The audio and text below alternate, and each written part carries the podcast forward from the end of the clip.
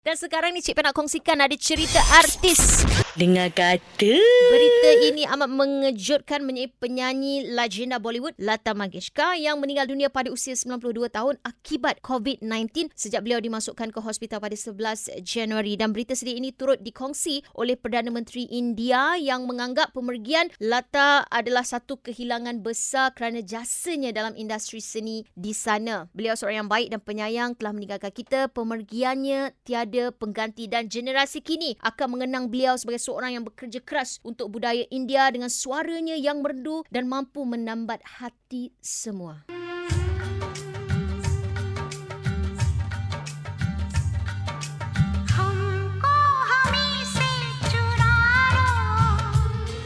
Itu dia suara Lata Mangeshkar yang cukup mahal dan memang tiada ganti. Kalau mungkin cari pengganti Cik Piah boleh try kot.